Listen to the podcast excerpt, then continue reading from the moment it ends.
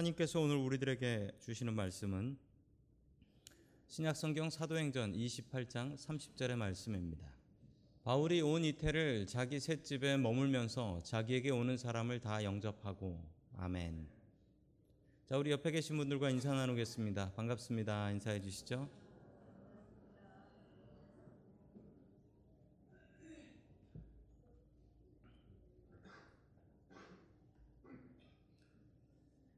자, 오늘 당신의 사명을 찾으라 라는 제목을 가지고 하나님의 말씀을 증거하겠습니다. 오늘은 바울의 마지막 시간입니다. 오늘 바울이 죽습니다. 사명을 알고 사는 사람은 참 행복합니다. 지난 시간에도 말씀드린 것처럼 사명이 없는 사람은 없습니다. 하나님께서 분명히 우리한테 맡기신 일이 있습니다. 그걸 모르는 사람이 있을 뿐이지 사명이 없는 사람은 이 세상에 없습니다. 여러분들의 사명은 무엇입니까? 바울이 자기의 사명에 충실한 삶을 살았던 것처럼 여러분들도 자신의 사명을 다시 한번 생각할 수 있는 저와 여러분들 될 수 있기를 주님의 이름으로 간절히 축원합니다. 아멘. 첫 번째 하나님께서 인도 주시는 말씀은 성령의 인도하심을 따르라라는 말씀입니다. 성령의 인도하심을 따르라. 이 바울이라는 사람은 참 계획적인 사람이었습니다. 뭔가를 계획하고 움직이는 사람이었죠. 그렇지만 바울에게는 자신의 계획이 있어도 하나님의 인도하심을 바라보았습니다. 자기가 계획한 게 있다 할지라도 하나님께서 바꾸시면 그 바꾸심에 순종할 줄 아는 사람이었다라는 사실입니다. 여러분, 우리는 늘 계획을 세우며 살아가야 됩니다. 2017년이 다 지나고 이제 2018년이 다가오고 있습니다. 내일이면 2018년이네요. 2018년 계획을 제가 열심히 세웠습니다. 열심히 세우면서 제 마음속으로 드는 생각이 있습니다. 제가 이제 내년이면 13년 차가 되는데요. 어떤 생각이 드냐면 계획을 세우면서 열심히 계획은 세우지만 이대로 안 된다라는 확신이 제 마음속에 있어요. 이렇게 내 계획대로 안 된다. 확신이 생겨버렸어요. 내 계획대로 되는 게 아니라 누구 계획대로 되냐면 하나님 계획대로 된다라는 것입니다. 하나님 계획대로. 우리는 삶의 계획을 세우고 살아야 됩니다. 그러나 정말 중요한 것은 그 계획이 바뀌고 하나님께서 바꾸실 때 그것에 순종하며 나아가는 사람이 되어야 한다라는 것입니다. 바울이 2차 전도 여행 second mission trip을 떠날 때의 일이었습니다. 처음부터 좀 이상하게 일이 꼬이기 시작했습니다. 자, 우리 사도행전 15장 37절 같이 보겠습니다. 시작. 그런데 바나바는 마가 요한을 데리고 가려고 하였다. 아멘. 그 마가라고 하는 요한이 누구냐면 우리 성경에 나오는 마가입니다, 그냥. 근데 마가인데 이름이 하나 더 있어요. 요한이라는 이름이 더 있었습니다. 이 마가가 누구냐면 마가복음을 쓰신 분입니다. 마가복음을 쓰셨고 또 성경에 나오는 오순절 마가의 다락방 할 때 그 마가가 바로 이 마가입니다. 바나바라는 사람은 이 마가 요한을 2차 전도여행 때 데리고 가자고 했습니다. 그러나 바울은 마가 요한을 데려갈 수 없다라고 했습니다.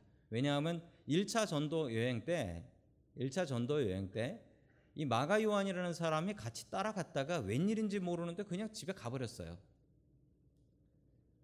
바울은 지금 목숨 걸고 전도를 하러 나가는데 이 목숨 걸지 않은 사람이 있다라는 겁니다. 이 마가가 툭 하면 집으로 가버리고 이러니까 2차 전도 여행 때는 이 마가 못 데리고 가겠다라는 겁니다. 그래서 바나바랑 싸웁니다. 얼마나 싸웠냐면 심하게 싸웠대요. 성경에 이렇게 나옵니다. 우리 39절 봅니다. 시작. 그래서 그들은 심하게 다툰 끝에 서로 갈라서고 말았다. 바나바는 마가를 데리고 배를 타고 키프로스로 떠나갔다. 아멘. 성경에 이런 얘기도 나오네요. 사도들끼리 심하게 싸웠답니다. 목사님끼리 싸웠다는 얘기랑 똑같습니다. 심하게 싸웠다는 게 성경에 나와요. 그래서 성경에 왜 이런 게 나오나 싶은데 그 뒤를 읽으면서 알았어요. 심하게 싸웠는데 이 둘이 이렇게 심하게 싸우고 나서 원수가 되지 않았습니다. 귀한 동역자로 믿음의 일을 같이 하는 아주 좋은 관계를 끝까지 유지합니다. 교회를 하다 보면 서로 의견이 다를 수가 있어요. 오늘도 공동의회를 할 겁니다. 그러면 서로 다른 의견들이 나올 수 있어요. 서로 의- 다른 의견 나오면 다툴 수도 있습니다. 그런데 교회에서 하면 안 되는 것은 다퉈도 다시 화해해야 합니다. 의견은 다를 수 있습니다. 당신과 나의 생각은 다를 수 있어요. 그렇지만 그것 때문에 당신과 나의 사이가 멀어지면 안 된다라는 것입니다. 바울은 바나바하고 정말 심하게 싸웠습니다. 그렇지만 이 둘의 사이는 절대로 갈라지지 않았습니다. 그냥 의견이 다른 것이지 사이가 나빠지지 않았다라는 것이죠. 저희 교회도 이런 복이 있기를 원합니다. 다른 의견이 있더라도 나쁜 사이가 되지 않는 복이 있기를 주님의 이름으로 간절히 축원합니다. 아멘. 자, 그리고 나서 또 하나 일이 생깁니다. 2차 전도행을 떠났는데 어떤 일이 벌어지냐면요. 우리 사도행전 16장 9절 같이 봅니다. 시작. 여기서 밤에 바울에게 현상이 나타나는데 마케도니아 사람 하나가 바울 앞에 서서 마케도니아로 건너와서 우리를 도와주십시오 하고 간청하였다. 아멘. 이 마케도니아 사람이 나왔다라고 합니다. 꿈에. 어디냐면 지금 바울이 있는 곳은 저 터키, 터키 집 터키에 있는 그 드로아라는 곳입니다. 드로아가 어디냐면 저기 트로아스라고 되는데 보이시죠? 저기는 아시아입니다. 터키니까요. 아시아예요. 자, 그런데 꿈을 꾸는데 어떤 사람이 나왔냐면 그 바다 건너에 마케도니아 보이십니까? 그 마케도니아 보이실 거예요. 거기 사람이 꿈에 나왔다라는 거예요. 그리고 건너와서 우리를 도와달라라고 얘기했습니다. 건너와서 우리를 도와달라. 바울은 철저히 준비하고 움직이는 사람입니다. 2차 전도여행을 준비하면서 1차 전도여행 때 세워진 교회들을 돌아보자라고 생각하며 왔습니다. 그러면 경로는 정해져 있지요. 경로는 무조건 1차 때를 따라서 도는 겁니다. 그런데 갑자기 꿈의 환상으로 유럽으로 건너와 달라고 하는 겁니다. 준비가 되지 않았습니다. 그러나 바울은 정말 놀랍게도 그렇게 준비성이 철저한데도 불구하고 주님께서 꿈에 보여주시니까 두 말 않고 건너갑니다. 유럽으로 건너가요. 참 감사한 것은 이렇게 유럽에 갔던 복음이 끝내는 미국으로 해서 돌아서 한국으로 들어왔습니다. 만약 이때 바울이 이 환상에 순종하지 않았다면 우리에게는 아마 복음이 없을지도 모릅니다. 바울은 자신의 계획을 세웠습니다. 그러나 하나님께서 그 계획을 막으실 때 그 막는 계획에 순종하고 하나님께 순종했습니다. 우리의 계획이 있습니다. 그러나 하나님께서 막으시면 여러분 그때는 무조건 하나님께 순종하셔야 합니다. 어떤 경찰의 이야기입니다. 높은 경찰이었습니다. 그 부산 어느 경찰서의 경찰서장이었어요. 아주 높은 거죠. 경찰서에서 제일 높은 사람이니까요. 자, 이분이 교회를 잘 다니고 믿음 생활을 열심히 잘 했습니다. 그러면 복 받을 줄 알았습니다. 그런데 어느 날 갑자기 이 경찰서장이 경찰 보직 중에는 가장 나쁜 한직이라고 하는 경찰 병원이 있어요. 경찰 병원에 발령이 난 거예요. 이거 더 이상 진급하는 건 끝난 겁니다. 이분이 너무 화나가지고 교회에다가 간다라고 얘기도 안 하고 그리고 목사님한테 인사도 안 하고 그냥 경찰병원으로 가버렸어요. 너무 화가 나서 내가 이러려고 예수를 믿었나라는 생각이 들었더래요. 그런데 이러고 나서 한 달 뒤에 이분이 이 경찰서장님이 다시 목사님을 찾아 교회 오셔가지고 예배를 드리고 그리고 목사님께 와서 인사를 하는데 목사님 한 달 전에 정말 죄송했습니다라고 인사를 하더래요. 제가 경찰병원 가는 게 너무 화가 나가지고 그리고 하나님이 너무 원망이 돼서 제가 목사님께 인사도 안 드리고 교인들한테 인사도 안 드리고 떠났습니다 라고 얘기하더래요. 그런데 제가 경찰병원 간 덕분에 살았습니다 라고 얘기하더래요. 그래서 목사님이 물어봤습니다. 아니 경찰병원이 그 좌천된 건데 왜 경찰병원 때문에 살았습니까? 라고 물어보니까 이분이 이렇게 얘기하는 거예요. 그때가 1997년입니다. 1997년 부산에 무슨 일이 있었냐면 신창원이 탈옥을 했어요. 신창원이 탈옥을 했는데 대단했지요, 신창원이. 경찰에 총을 한 방 맞고도 경찰 두 명을 집어 던져 버렸대요. 13번 신고를 받고 출동했는데 13번째에 잡힌 거예요. 계속 놓쳤던 거예요. 계속 놓쳤던 거죠. 이분이 이렇게 얘기합니다. 이 동네에 신창원이 숨었었는데 못 잡았습니다. 그래서 경찰서장이 잘렸어요. 제가 여기에 남아 있었으면 저는 잘렸습니다. 제가 경찰 병원 간 덕분에 살았습니다. 하나님께 영광을 돌립니다. 이렇게 간증을 하더랍니다. 제가 참 좋아하는 하나님의 말씀이 있습니다. 우리 잠언 16장 1절 말씀 같이 봅니다. 시작. 계획은 사람이 세우지만 결정은 주님께서 하신다. 아멘. 살면 살수록 살아보면 살아볼수록 이 말이 맞는 것 같습니다.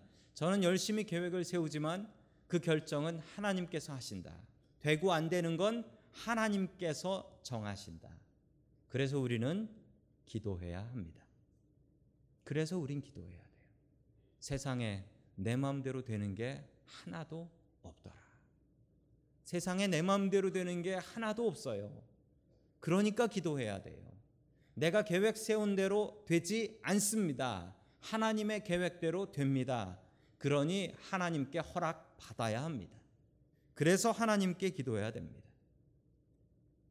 답이 없는 인생입니다. 이 답 없는 인생에 답을 찾기 위해서는 하나님을 의지해야 됩니다.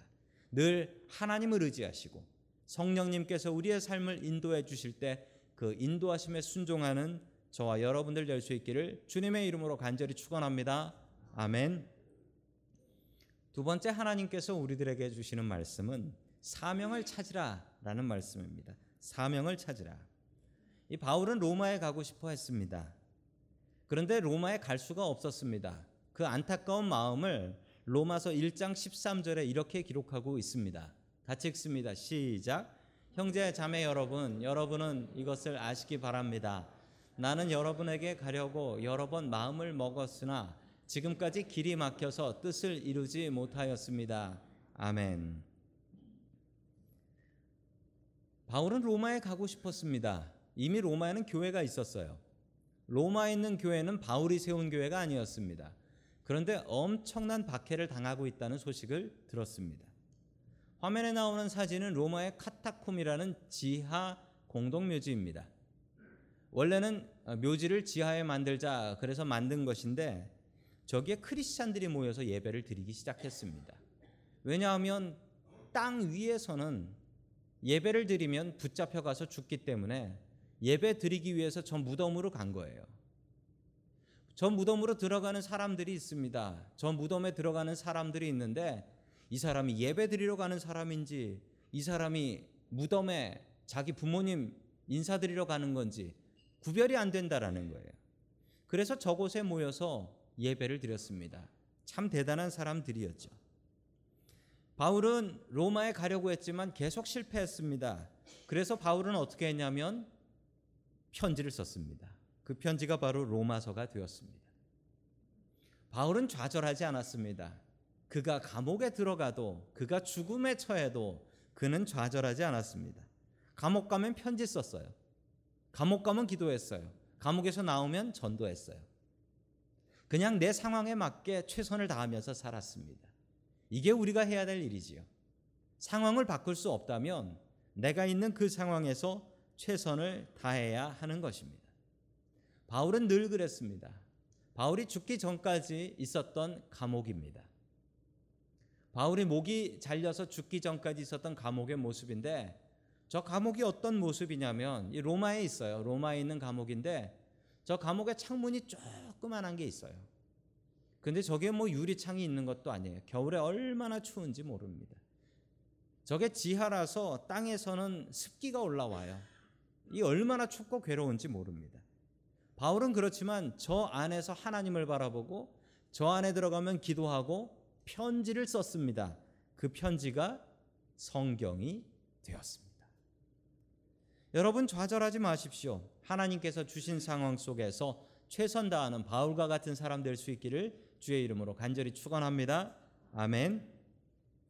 당시 로마 교회의 상황을 잘 설명하는 말씀이 로마서 8장 35절에 나옵니다.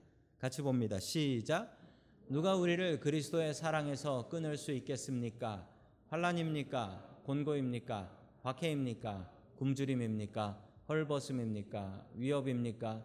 또는 칼입니까? 아멘. 당시 로마 교회의 상황을 너무나 잘 설명한 것입니다.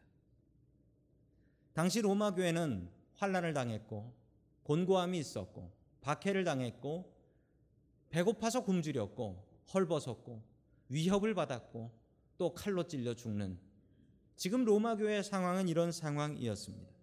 교회 다니면 박해를 당했고 교회 다니면 잡혀갔고 심지어는 교회에 왔는데 교인 하나가 안 보여요. 그럼 그건 결석이 아니라 붙잡혀가서 죽은 것입니다. 그 상황을 잘 설명하고 있는 그림 하나가 있습니다. 1800년대에 그려진 그림인데 저 그림을 보시면은 그 당시 교인들이 당했던 박해가 어떠했는지를 잘 알 수가 있습니다. 이태리에 있는 콜로세움입니다. 콜로세움인데 거기에 코너마다 십자가가 서 있어요. 십자가가 서 있고 거기에 크리스찬들이 매달려 있습니다. 그리고 어떤 십자가는 이미 불을 붙여서 불 타고 있습니다. 그리고 크리스찬들이 모여 있고 배고픈 사자가 사자 우리에서 나오고 있습니다. 그리고 저기 한 사람 한 사람을 잡아먹습니다. 저 자리에 모인 사람들은 관객들은 저것을 보면서 좋다고 재밌다고 박수를 칩니다. 이게 로마서를 쓰고 있는 그 로마 교회의 상황인 것입니다. 바울은 이 상황이 너무나 괴로웠습니다. 이 상황을 바꿀 수가 없었습니다. 아무리 교회 다니라고 전도해서 와도 그 사람들이 붙잡혀 가서 십자가에 죽어가는데 이 상황을 바꿀 수가 없었습니다. 그래서 바울은 말도 안 되는 계획 하나를 짭니다. 바울은 로마 시민이었습니다. 로마 시민은 억울한 일이 있으면 황제한테 재판을 받을 권리가 있었습니다. 그래서 바울은 이런 계획을 세우지요. 내가 황제한테 가서 재판을 받을 것이다. 그리고 그때 황제는 내 말을 들어야 한다. 그러므로 나는 그 상황에서 예수 그리스도를 황제에게 전하겠다. 만약 이렇게 해서 황제를 전도할 수 있으면 이 박해는 모두 끝나고 만약 실패하면 나는 죽는다. 이 계획을 세웁니다. 이 계획을 세우게 된 결정적인 이유가 여기에 있습니다. 우리 사도행전 26장 28절 같이 봅니다. 시작. 그러자 아그리파 왕이 바울에게 말하였다. 그대가 짧은 말로 나를 설복해서 그리스도인이 되게 하려고 하는가? 아멘. 바울이 감옥에 붙잡혀 있을 때였습니다. 아그리파 왕에게 신문을 받는데 아그리파 왕에게 바울이 간증을 했습니다. 그리고 예수 믿으라고 했습니다. 그러자 아그리파 왕이 이렇게 얘기했습니다. 지금 나 전도하려고 난 그런 거 안 통하니까 나한테 그런 얘기 하지 마. 라고 얘기해 버립니다. 자, 그 이후 바울은 로마로 갑니다. 로마 어, 사도행전 28장 30절 같이 봅니다. 시작. 바울은 자기가 얻은 셋집에서 꼭 두 해 동안 지내면서 자기를 찾아오는 모든 사람을 맞아들였다. 아멘. 바울은 로마에 갑니다. 그리고 자기가 얻은 셋집 이게 뭐냐면 죄수가 자기 방을 자기 돈으로 얻고 있어야 돼요. 왜냐하면 황제한테 재판 받으려면 오랜 시간을 기다려야 되는데 나라에 있는 감옥에서 안 받아줬다라는 겁니다. 그래서 바울은 자기 돈으로 자기가 번 돈으로 렌트해 가지고 그 방에서 기다리면서 2년 뒤에 재판을 받았습니다. 근데 문제는 이 재판을 한 황제가 여러분들도 아시는 가장 나쁜 황제라는 네로 황제였어요. 네로 황제한테 재판을 받습니다. 네로 황제를 전도하려고 예수 그리스도를 증거하지만 네로 황제는 듣지도 않고 바울을 그냥 귀찮다고 무죄 석방시켜 버려요. 바울은 터키로 돌아갑니다. AD 64년, AD 64년 여름에 이런 일이 있어요. 요즘도 가끔 뉴스에 나오지만 유럽의 여름이 엄청나게 추워서 사람들이 정말 일사병으로 죽을 정도로 너무나 덥다라고 합니다. 그 해도 참 더운 여름이었는데 그 더운 여름에 로마 시내 불이 납니다. 엄청난 불이 나고 바람까지 엄청나게 불어요. 여러분들도 기억하시죠? 산타로사에 불 났을 때 더운데 바람 불면은 뭐 불이 꺼지지가 않아요. 로마 시내가 불탔습니다.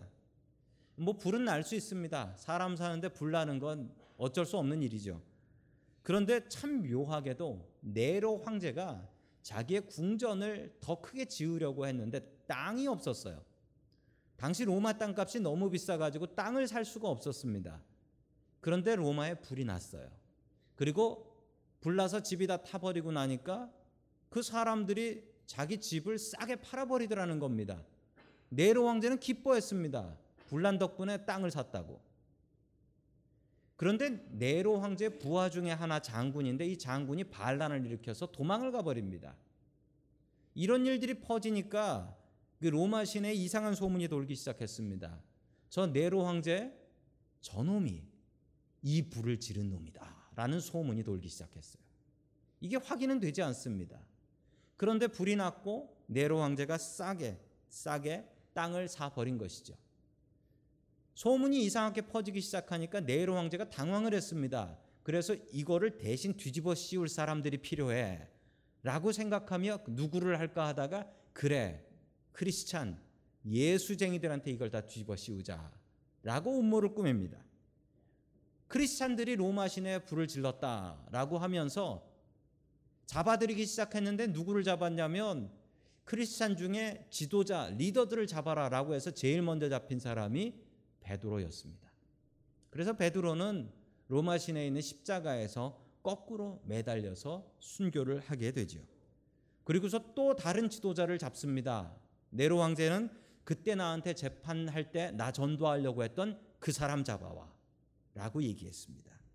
바울이 붙잡혀 갑니다. 당시 바울은 터키에 있었습니다. 여름이어서 여름 옷을 입고 있었습니다. 자, 그렇게 해서 로마로 붙잡혀 갔는데 계절이 바뀌어서 가을과 겨울이 되었습니다. 바울은 추운 로마 감옥에 여름 옷을 입고 있었다라고 합니다. 그래서 바울은 디모데에게 이런 부탁을 하지요. 디모데 전 디모데 후서 4장 13절 같이 봅니다. 시작. 그대가 올 때에는 내가 드로아에 있는 가보의 집에 두고 온 외투를 가져오고 또 책들은 특히 양피지에 쓴 것을 가지고 오십시오. 아멘. 바울의 감옥이 너무나 추, 아, 추웠습니다. 로마 감옥이 너무나 추웠는데 아무도 바울을 돌보는 사람이 없어서 그 추운 감옥에 여름 옷을 입고 있었습니다. 그래서 바울은 디모데에게 편지를 보내요. 내가 입던 겨울 옷 좀 가져와 주십시오라고 부탁을 합니다. 그 누구도 바울을 돌보는 사람이 없었습니다. 계속해서 디모데후서 4장 16절 봅니다. 시작. 내가 처음 나를 변론할 때 내 편에 서서 나를 도와준 사람은 한 사람도 없었습니다. 모두 나를 버리고 떠났습니다. 그러나 그들에게 허물이 돌아가지 않기를 빕니다. 아멘. 바울이 재판받을 때 바울과 친했던 사람들이 다 바울을 배신해 버렸어요. 감옥 가면 배신당합니다. 흔한 일이에요. 감옥 가면 배신당해요. 감옥 가면 가족들도 배신하는 경우가 너무나 흔해요. 바울도 배신을 당했습니다. 바울이 잘 알았던 사람들이 바울을 아무도 도와주지 않았어요. 다 배신하고 떠났어요. 그러나 그들이 죄 때문에 벌 받지 않기를 빕니다. 라고 바울은 기도를 하고 있습니다. 그렇게 바울은 쓸쓸하게 로마의 감옥에서 목이 잘려 순교를 합니다. 그리고 그곳에 교회가 세워지는데 그 교회가 바로 바울 순교 기념교회라는 교회입니다. 영어로는 트레폰타스라고 합니다. 왜 그러냐면 바울이 목이 잘린 그곳에서 세 개의 분수가 솟아났다라고 해서 어, 세 분수 교회라고도 하고 트레폰타스 폰타나라고 부르기도 합니다. 바울은 이렇게 순교를 합니다. 그러나 그의 죽음은 헛되지 않았습니다. 2차 세계대전 때의 일입니다. 2차 세계대전 때 독일 교회는 히틀러를 찬양했습니다. 어떻게 찬양했냐면 독일을 구할 수 있는 유일한 영웅, 하나님께서 보내주신 메시아 히틀러라고 했습니다. 이것을 용서하지 않고 이렇게 믿을 수 없다라고 하여 모인 사람들이 있었는데 바로 고백교회라는 교회였습니다. Confessing Church라는 교회였고 이 교회의 리더는 어, 본회포 목사님이었습니다. 이분은 또 대단한 신학자이기도 합니다. 이분이 히틀러를 비난하니 히틀러가 이 보네포 목사님을 죽이려 했습니다. 그러자 미국 유니온 신학교에서 저 보네포 목사님을 살리기 위해서 보네포 목사님에게 초대장을 보냅니다. 미국 와서 유니온 신학교에 저희 교단 신학교예요. 유니온 신학교에 교수가 되었으면 좋겠습니다 라고 이야기합니다. 그러자 이 보네포 목사님은 이렇게 얘기합니다. 내가 미국으로 도망가면 전쟁이 끝났을 때 내가 어떻게 독일 교회를 세울 수 있겠습니까? 저는 못 갑니다. 라고 얘기했습니다. 보네포 목사님께서 이런 이야기를 하시고 끝내 이분이 어떤 일을 하셨냐면 이 히틀러한테 붙잡혀 가서 죽임을 당하는데 이분에 대한 설명을 영어로 보시면 아주 희한한 설명이 있습니다. German pastor, theologian 이것까지는 이해가 되는데 스파이라고 나와요. 이분이 스파이로 붙잡혀 가서 죽습니다. 왜냐하면 이분이 히틀러를 죽이려고 히틀러 암살 계획을 짰던 사람이기 때문에 그렇습니다. 어떻게 목사가 자기 나라 대통령인 히틀러를 죽이려고 했을까? 이분이 설교 중에 하셨던 말씀 중에 이런 이야기가 있습니다. 어떤 미친 운전사가 있습니다. 미친 사람이 차를 몰고 가며 길에서 사람들을 치어 죽이고 있습니다. 크리스찬인 우리는 무슨 일을 해야 할까요? 그 미친 운전사가 멈추도록 기도하고 또 그 미친 운전사한테 치어 죽은 사람들을 장례식 치러주는 게 우리가 할 일일까요? 우리가 바른 크리스찬이라면 당장 뛰어가서 그 미친 운전사를 잡아서 차에서 끌어내려야 할 것입니다. 저는 히틀러를 죽이고 2차 세계대전을 끝낼 것입니다.